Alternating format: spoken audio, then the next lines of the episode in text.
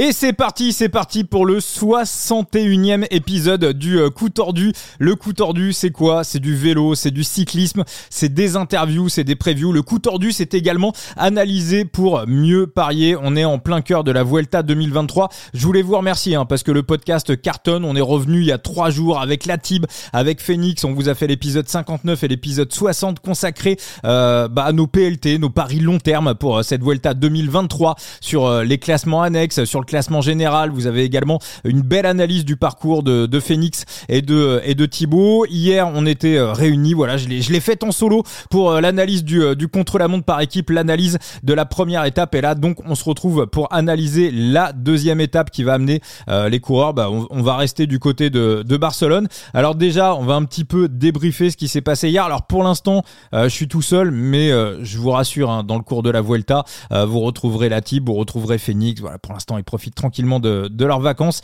mais euh, ils reviendront très très vite dans le coup tordu pour analyser les étapes. Donc je vais essayer de faire comme hier, je vais essayer de vous donner quelques clés pour préparer votre deuxième étape qui va amener les coureurs de Mataro à Barcelone. Donc on va revenir sur le contre-la-montre par équipe. Alors des fois, je peux complètement me planter sur une analyse, mais là, vous reconnaîtrez quand même que j'avais pas non plus complètement faux. Et puis après, bah, dans les euh, pronostics que j'ai donnés un petit peu partout sur les réseaux sociaux, il y avait le top 3 de la Jericho à Lula. Bon, ça, c'est perdu, mais il y avait aussi le top 3 d'IF. Alors je le passe à un quart de poil de Cupret. C'est une cote à 10, mais euh, celui-ci est rentré et je crois que j'ai vu, euh, il me semble, c'est Tojako, euh, je crois, qui a passé, qui, qui, avait DSM. Donc voilà, c'est des coups à tenter comme ça sur les sur les contre la montre, que ce soit contre la montre par équipe, que ce soit contre la montre individuelle. Quand vous voyez qu'il y a de la pluie, globalement, c'est un peu comme en Formule 1 et je vais le dire de manière un peu vulgose, excusez-moi, mais ça peut littéralement partir en yuck et c'est ce qui s'est passé avec bah, la Jumbo Visma qui aurait dit que la Jumbo euh, euh, perdrait déjà 26 secondes sur Remco Evenepoel qui vraiment a réussi à tirer les marrons du feu. Donc voilà, moi pour moi en matière de pronostic, en matière de betting, donc les points à retenir sur euh, cette première étape, sur ce contre-la-montre par équipe, où faut le dire, on s'est régalé, c'est la flotte. Donc ça je l'ai dit, hein, prenez toujours les infos pour la météo et encore plus pour un contre-la-montre. La Jumbo, que s'est-il passé du côté de la Jumbo? À un moment donné, ils étaient plus que 6. Alors est-ce qu'il y a un coureur qui est tombé? Est-ce qu'il y a eu un problème mécanique? En tout cas, euh, bon, ils avaient l'air contents à l'arrivée, mais est-ce que c'était pas aussi un sourire de façade? On sait pas trop qui s'est passé, mais visiblement, on, a bien vu un Lorenz de plus qui s'est cassé la gueule. D'ailleurs, Lorenz de plus euh, abandonne. Les, les Ineos vont euh, vont démarrer cette Vuelta seulement à, 7 coureurs. De plus, il aura fait trois virages. Il a fait comme comme Miguel Angel Lopez sur le Giro 2020. Puis la Movistar également. La Movistar. Alors, il y a une vraie culture du contre-la-montre par équipe. Ils avaient déjà quasiment fait jeu égal avec la Jumbo Visma sur le Tour de Burgos. Je l'avais évoqué également hier, euh, vu les conditions météo qu'on a eues aujourd'hui, je pense que de manière très claire, à condition égale, l'équipe la plus forte sur ce contre-la-montre par équipe, c'était la Movistar. Pourtant, il n'y a pas de grand rouleur. On a Oliveira qui est pas mal. Euh, il n'y a pas de, de, non plus. Je dis souvent qu'il faut des sprinters. D'ailleurs, on m'en a parlé. On me dit ah Vincent, t'insistes un petit peu trop sur les sprinters pour euh, les contre-la-montre par équipe, mais il faut aussi avoir des mecs qui sont capables de relancer l'allure. C'est quand même hyper important. Donc sur le papier, la Movistar, on n'a pas vraiment un collectif qui est taillé pour aller chercher un chrono par équipe et au final ça perd sur les chronos par équipe. Donc c'est vraiment quelque chose à noter et à, voilà à, mettre de côté car je pense je pense et euh, si j'avais un billet à mettre je pense qu'il y aura un chrono par équipe sur le Tour de France 2024 ce qu'on a vu l'an dernier sur euh, le Paris-Nice avec euh, une formule un petit peu particulière où le leader de la course chrono était pris sur le leader de l'équipe le premier qui terminait la course. Je pense qu'on va avoir ça sur le Tour de France 2024 à savoir un chrono par équipe. Bon on est là pour analyser la deuxième étape de euh, cette Vuelta. On va essayer de se la faire tous les jours en 10-15 minutes. On va du côté de Mataro jusqu'à Barcelone. Euh, au niveau du final du parcours, ceux qui regardent le Tour de Catalogne, vous allez euh, reconnaître, c'est exactement le même final qu'on a tous les ans sur le Tour de Catalogne. Sauf que là, on va pas tourner pendant des plombes et des plombes. on aura deux ascensions et ça sera l'arrivée. Alors qu'habituellement sur le Tour sur le Tour de Catalogne, on termine toujours avec 8 ascensions. Alors pour rappel, c'est Remco Evenepoel qui avait remporté la dernière étape cette année donc sur ce circuit, victoire de Remco devant Primoz Roglic, Tonton Roglic qui avait euh, laissé la victoire à Remco Evenepoel parce que Roglic avait déjà le GC en poche, donc il a laissé la gagne à Remco Evenepoel. Le fait qu'il y ait quand même beaucoup moins d'ascension demain, pour moi, ça laisse clairement dans le jeu des euh, punchers sprinters, on va dire, qui peuvent euh, tenter leur chance. Et puis alors point important également, c'est qu'on a une double ascension à l'arrivée. Donc on va monter en haut de, de, de hein, juste avant l'arrivée. En haut de Montjuic, il y aura un sprint bonus, il y aura des bonifications en temps. Euh, est-ce que les leaders vont s'intéresser à cette bonification en temps et vont laisser les sprinter punchers se disputer la gagne? Ou est-ce que des mecs comme Primoz Roglic, voire Remco Evenepoel vont tenter d'aller jouer la gagne et euh, d'aller chercher les bonifs à l'arrivée? Moi je pense que ça sera plutôt la première solution.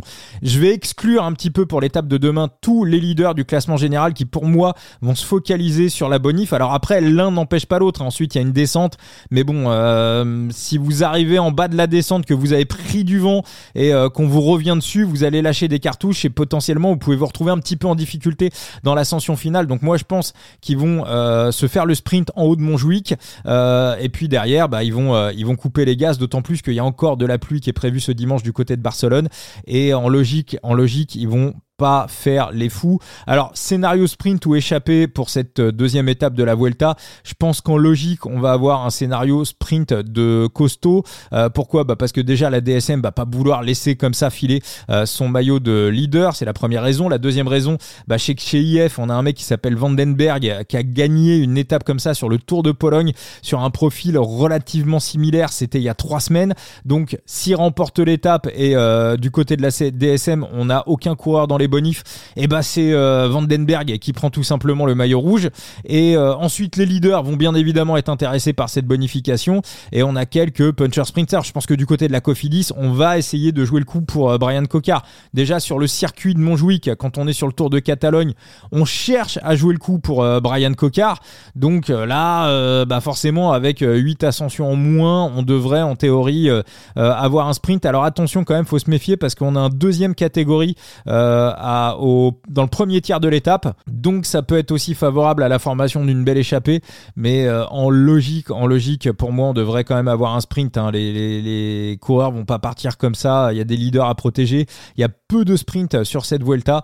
Donc voilà, pour moi, sprint de costaud pour l'étape de demain et euh, un sprint entre costaud qui va pas se jouer entre leaders du classement général. Alors j'ai euh, oui, euh, je vois KS qui arrive dans le parce que voilà, là vous euh, nous écoutez dans le podcast du coup tordu, mais on est aussi en live tous les soirs sur TikTok. Vous pouvez intervenir dans le TikTok. Donc KS, oui, qui vient d'arriver dans le TikTok. La DSM a gagné. Je vais rappeler un petit peu ce qui s'est passé quand la DSM est partie. Il pleuvait, mais il pleuviotait. Le, temps était encore à peu près correct.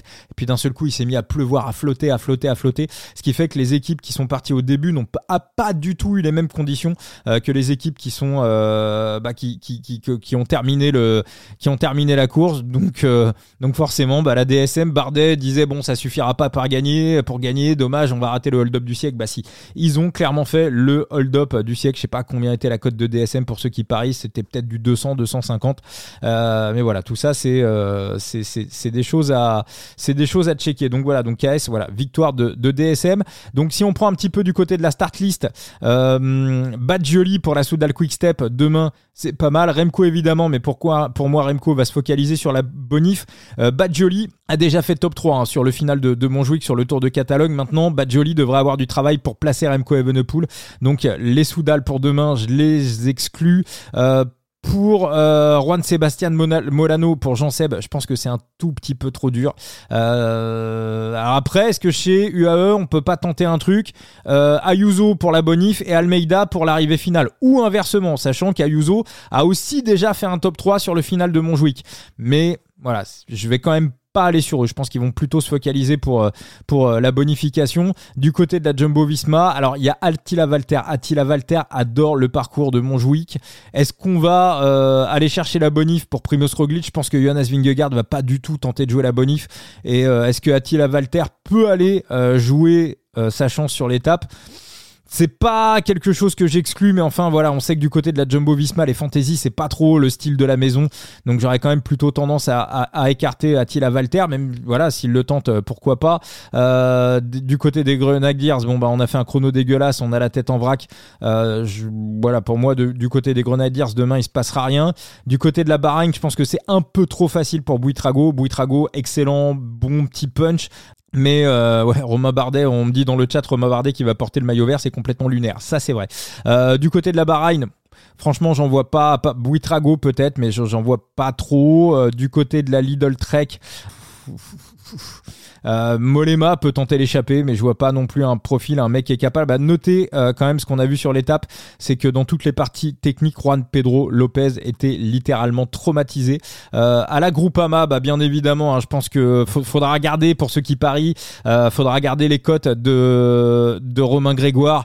Euh, moi, j'ai déjà proposé, Romain Grégoire gagne au moins une étape. Va falloir regarder parce que demain, il l'a dit, hein, il l'a dit avant le, le coup d'envoi de l'étape aujourd'hui. Romain Grégoire a coché l'étape de demain. Clairement, clairement pour moi, euh, Romain Grégoire, c'est un des deux trois favoris de l'étape euh, de manière claire, nette et précise. On l'a vu parfait récemment sur ce style d'arrivée. C'est totalement taillé pour lui. D'ailleurs, je pense que dans sa carrière, il gagnera aussi l'étape finale du Tour de Catalogne. On a la même tous les ans. Donc Romain Grégoire, ça fera partie de mes pics. Côté, alors du coup, on me dit euh, du côté de la Jayco, ils finissent à 56 secondes alors qu'ils sont tombés à 6. Ouais, la Jayco, c'était aussi euh, dans mes pics du jour. Bon, ils ont pris des risques, c'est pas passé. Euh, à la Bora, à la Bora, bah Igita, je pense que c'est un petit peu, un petit peu simple pour euh, notre ami, pour notre ami. Vlasov, est-ce qu'il va C'est intéressant quand même ce final parce qu'il y a des coureurs du classement général qui vont se focaliser sur la bonif et d'autres qui vont probablement chercher à contrer pour aller chercher une victoire. Donc voilà. Euh, L'auto Destiny Vandelvet, je l'attends plutôt sur euh, l'étape d'après-demain, enfin sur l'étape de lundi. Euh, là pour moi, il sera dans mes pics sur l'étape de lundi, très probablement. Chez Alpecin, bah, on a vu, il y a eu quand même quelques chutes. Caden Groves, ça me paraît un peu dur pour Caden Groves, même si c'est un mec qui a plutôt un bon punch. Mon deuxième favori de, cette étape de dimanche, après Romain Grégoire et en plus de Romain Grégoire, c'est Marine Vandenberg qui a gagné une étape sur le Tour de Pologne il y a trois semaines exactement sur le même profil. Il a aussi un maillot de leader à aller chercher donc demain IF ça va rouler pour Vandenberg. Euh, Dorian Godon, attention, attention à Dorian Godon. Euh, c'est aussi une étape qu'il a clairement pu cocher. Je pense que je le prendrai pas parce qu'à mon avis il aura plus fort que lui et surtout il va manquer de main d'œuvre pour être amené correctement dans le final même si la Vendramé, Vendramé ça peut être aussi intéressant pour lui mais Dorian Godon il vit en Espagne. Je pense que c'est des routes qu'il connaît bien. Il a préparé son histoire, il a préparé sa Vuelta. Donc Dorian Godon, il a eu été un, petit peu malade à la fin de Burgos, mais visiblement ça va mieux. Donc Godon en, éventuel outsider. Du côté de la Jayco, je vois pas euh, du côté de la Jayco là pour le coup, je vois pas grand monde. En plus, s'ils sont 6 à être tombés euh, sur le chrono par équipe, ça va être un peu compliqué. Chez nos amis d'Intermarché, est-ce que ça va pas être un petit peu dur pour Hugo Page? Je sais pas, je sais pas. Je vous avoue que Hugo Page, ça peut, euh, ça peut être aussi pas mal pour lui. Est-ce que Runer Gotts peut pas réussir un exploit? Je pense qu'avec les bonifs, je pense que c'est les bonifs, hein, malgré tout, qui vont faire que les équipes de leaders vont rouler. Donc euh, chez Intermarché, voilà, voilà. Si on me dit Hugo Page, je trouve pas ça scandaleux. Euh, à la Movistar, bah hier Lascano, hein, je pense qu'il aura fait du bien sur le chrono par équipe. Maintenant, euh, je pense pas que ça soit le meilleur spot pour euh, faire all-in demain sur, euh, sur Lascano. Donc euh, après, on a Garcia Cortina, mais je pense que c'est un petit peu dur pour lui. À la Cofidis, bien évidemment, le coq, Brian Cocard. Mais encore une fois, est-ce qu'on a un train vraiment pour l'amener dans les meilleures conditions sur ce style d'arrivée? On a Chimolai qui qui peut l'amener assez loin.